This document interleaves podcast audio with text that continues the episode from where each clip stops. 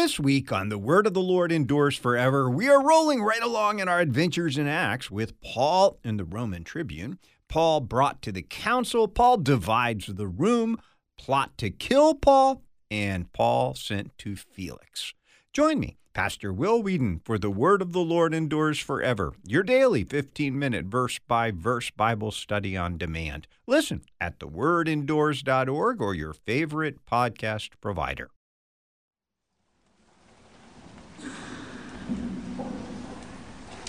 This is the day which the Lord has made.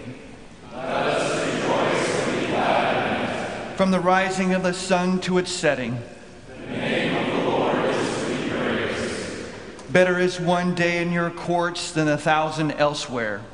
I would rather be a doorkeeper in the house of my God than dwell in the tents of the wicked. Make me to know your ways, O Lord. Teach me your paths. Sanctify us in your truth. Your word is truth. From the rising of the sun to its setting, the name of the Lord is to be praised. Glory be to the Father, and to the Son, and to the Holy Spirit, as it was in the beginning, is now, and will be forever. Amen.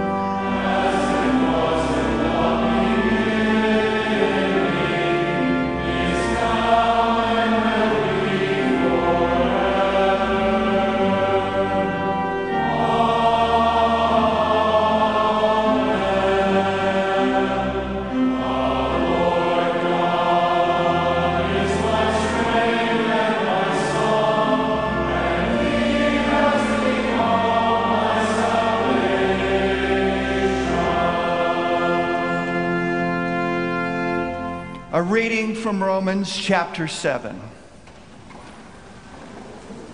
What then shall we say? That the law is sin? By no means. Yet if it had not been for the law, I would not have known sin. For I would not have known what it is to covet if the law had not said, you shall not covet. But sin, seizing an opportunity through the commandment, produced in me all kinds of covetousness. For apart from the law, sin lies dead. I was once alive apart from the law, but when the commandment came, sin came alive and I died. The very commandment that promised life proved to be death for me. For sin, seizing an opportunity through the commandment, deceived me, and through it killed me. So the law is holy, and the commandment is holy and righteous and good. Did that which is good then bring death to me? By no means. It was sin, producing death in me through what is good, in order that sin might be shown to be sin, and through the commandment might become sinful beyond measure. O Lord, have mercy upon us. Thanks be to God.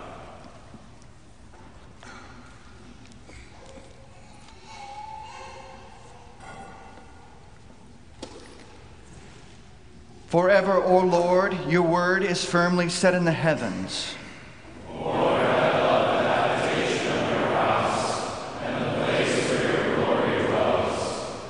Blessed are those who hear the word of God and keep it. Lord, I love the habitation of your house and the place where your glory dwells. Glory be to the Father, and to the Son, and to the Holy Spirit. Lord, I love the habitation of your house and the place where your glory dwells.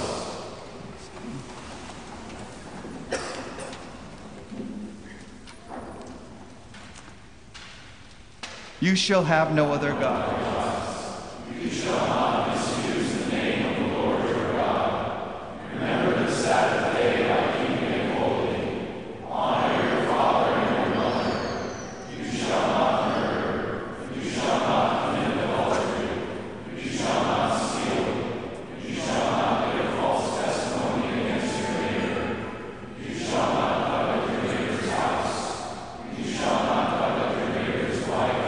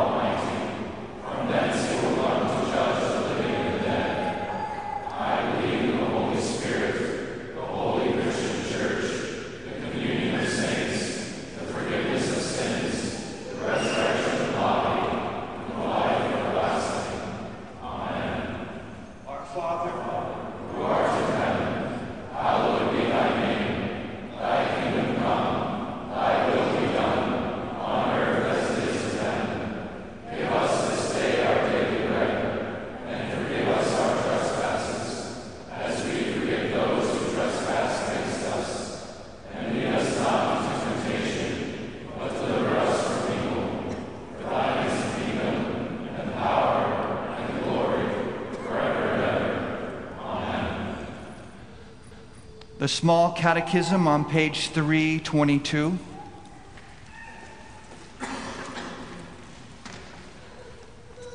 What is the ninth commandment? You shall not covet your neighbor's house. What does this mean? You should fear God, so that you do not seek to get our neighbor's inheritance or house, or get it in a way which only appears right, but help and give service to him. What is the 10th commandment?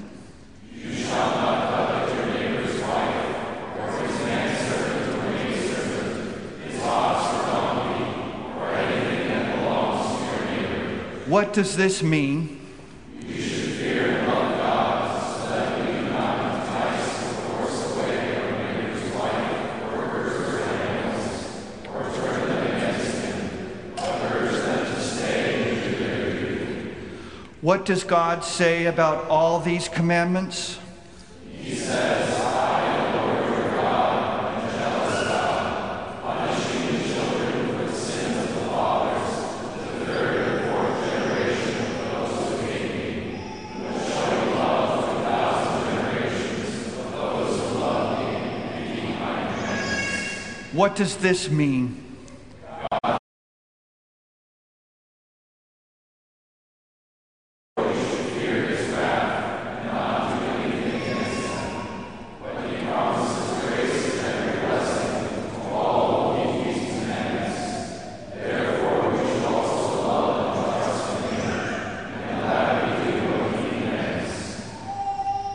the name of the Father, and of the Son, and of the Holy Spirit. Amen. Dearly beloved, love wins. Love is love. What is love anyway? Is every love right and good, or are some kinds wrong and bad? King David loved Bathsheba. His son Amnon loved his sister Tamar. The men of Sodom loved other men when they should have only loved each his own wife in chastity. And nowadays, under the slogan, love is love, love has become indistinct. Apparently, anything goes. God is love, and so he commands love. God is love, and so when he commands us to love, he commands us to become like he is. God's nature, then, is the basis for the moral law. And the summary of the commandments is the double law of love. You shall love the Lord your God with all your heart, with all your soul, and with all your mind, and you shall love your neighbor as yourself. This is the double law of love, and we need it. Just like we also need the Ten Commandments. We need the law of love, or else we might become Pharisees, performing the outward works of the law and of the Ten Commandments, but ignoring how the heart is supposed to be in it. On the other hand, we need the Ten Commandments, lest we twist the double law of love to mean whatever we covet. The Ten Commandments define concretely what true love is. You are not allowed to define love for yourself. God is love, and he defines it. But coveting is wrongful love. Coveting means inward evil desire. That's the way we use the word in English. And there are different kinds of coveting. One of them is lust, as when David coveted Bathsheba and Amnon coveted his sister Tamar. But coveting is not just toward your neighbor's wife. Basically, coveting is an evil desire. It's evil either in its object or in its manner. It's evil in its object when you desire something that is evil or that is forbidden to you. It's evil in its manner when you desire something that otherwise would be permissible, but you desire it excessively. In English, we call it coveting. In the Hebrew, it's chamad, and in Greek, it's epithumia. In those languages, the word can mean neutral desire or even good desire. But normally it's evil desire. Normally it means lust or evil desire. So the last two commandments show that to obey the commandments, your heart has to be in it. That's what those last two commandments are saying. It's not enough to just perform outwardly good actions. If you desire what is wrong, or you desire it wrongly, it's sin. It is a wrongful love. Over the years, many controversies have arisen about these last two commandments and whether they're two commandments or just one. It almost seems that the two commandments about coveting are indistinct. It appears that 9 and 10 are really one commandment, since Paul refers to them simply by saying, "You shall not covet." The 9th forbids house coveting, and the 10th forbids everything else coveting. Different objects, but the same activity, right? We number them 9 and 10, but if the distinction of objects were enough to make them different commandments, why would we not number at least 7 commandments here, one for each of them? Let's see here. House, wife, servant, manservant, maidservant, ox, donkey, and everything else that belongs to your neighbor. That's 7. So then we'd have something like the 15 commandments. And then if you look at the parallel passage in Deuteronomy 5, there the word wife in the 9th commandment and house and everything else is in the 10th commandment. So wife and house got swapped. The Holy Spirit swapped the commandments. And because he did so, it's clear that the real distinction between these two commandments is not the objects of what is coveted. It's not really about the objects between house coveting and everything else coveting.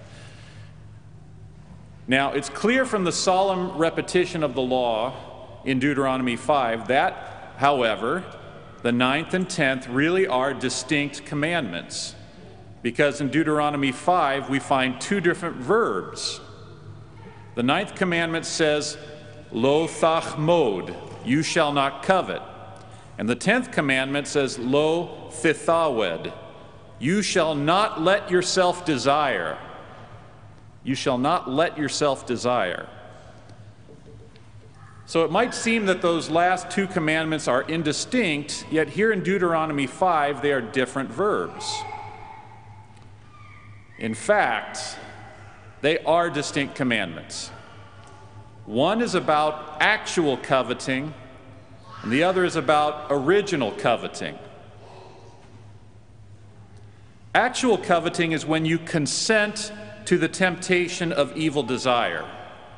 It's what we call an actual sin, that is, an act of sin.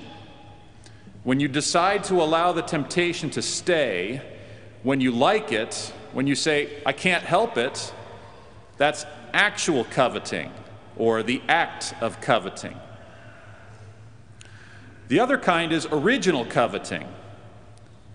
This is the corruption of your human nature, which presents the temptation before you even before you consent, and even if you do not consent. The fact that your sinful nature is constantly suggesting coveting, even that goes against the commandment, you shall not covet. You are a sinner even if you never consented to temptation. You shall not let yourself desire what is wrong. That's what it's saying. And yet this happens all the time. It's what I call original coveting. And James chapter 1 gives a nice explanation of how this works. There in James chapter 1 he says, "But each person is tempted when he is lured and enticed by his own desire." Lured and enticed.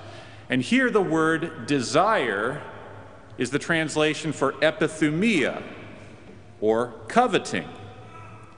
Then the next verse in James 1 describes actual coveting, when someone consents to the temptation to covet. It says, then desire, or coveting, when it has conceived, and so on.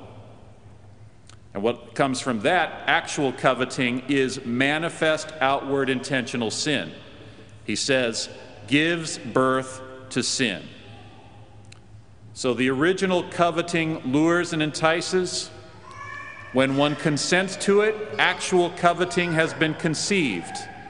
And this is kind of like a snake-like conception.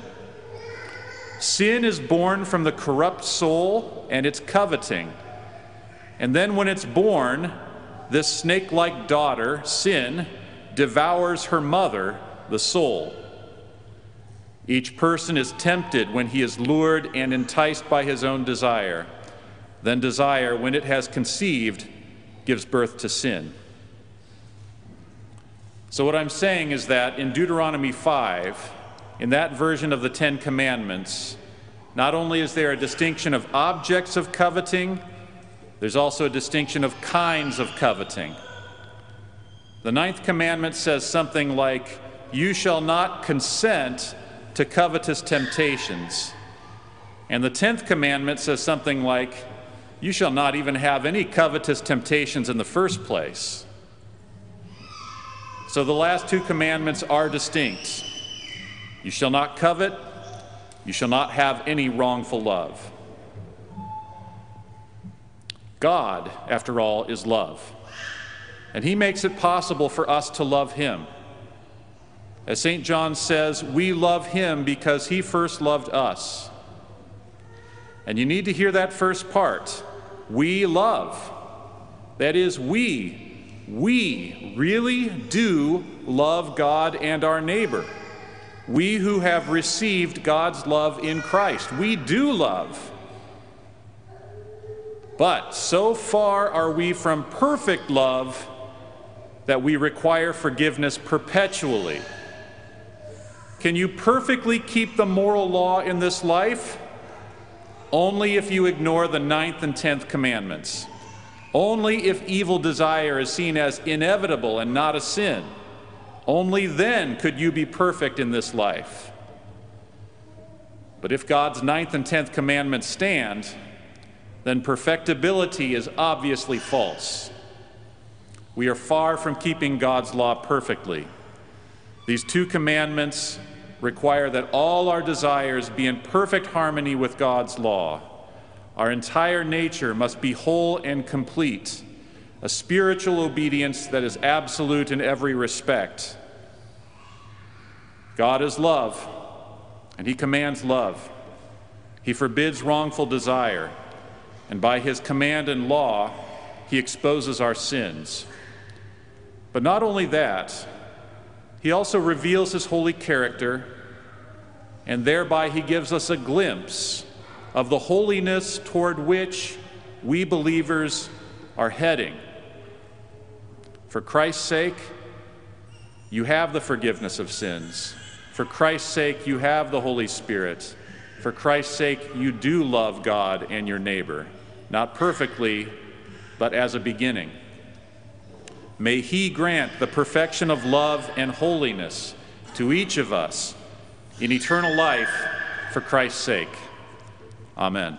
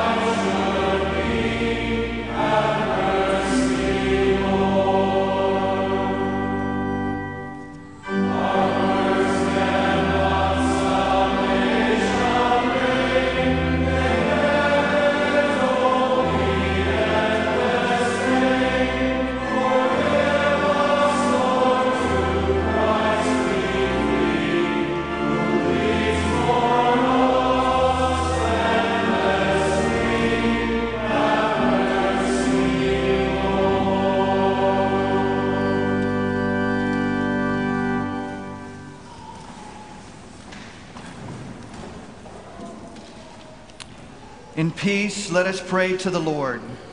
Lord, have mercy. For the gift of divine peace and of pardon, with all our heart and with all our mind, let us pray to the Lord. Lord, have mercy. For the holy Christian Church, here and scattered throughout the world, and for the proclamation of the gospel and the calling of all to faith, let us pray to the Lord. Lord, have mercy. For this nation, for our cities and communities, and for the common welfare of us all, let us pray to the Lord. Lord, have mercy. For seasonable weather and for the fruitfulness of the earth, let us pray to the Lord. Lord, have mercy.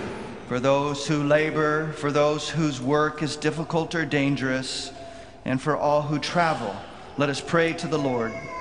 Lord, have mercy. For all those in need, for the hungry and homeless, for the widowed and orphaned, and for all those in prison, let us pray to the Lord. Lord, have mercy. For the sick and dying, and for all those who care for them, let us pray to the Lord. Lord, have mercy. Finally, for these and for all our needs of body and soul, let us pray to the Lord. Lord, have mercy. Christ, have mercy. Lord, have mercy. Almighty God, you exalted your Son to the place of all honor and authority. Enlighten our minds by your Holy Spirit that, confessing Jesus as Lord, we may be led into all truth. Through the same Jesus Christ our Lord, who lives and reigns with you in the Holy Spirit, one God, now and forever. Amen. Blessed Lord, you have caused all holy scriptures to be written for our learning. Grant that we may so hear them, read, mark, learn, and take them to heart, that by patience and comfort of your holy word, we may embrace and ever hold fast the blessed hope of everlasting life. Through Jesus Christ, your Son, our Lord, who lives and reigns with you in the Holy Spirit, one God, now and forever. Amen. I thank you, my Heavenly Father, through Jesus Christ, your dear Son, that you have kept me this night from all harm and danger.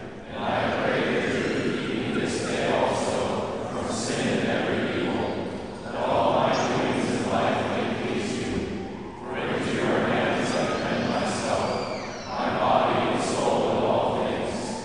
Let your holy angel be with me, that the evil foe may have no power over me. Amen. Let us bless the Lord. Thanks be to God. The Almighty and merciful Lord, the Father, the Son, and the Holy Spirit, bless and preserve you.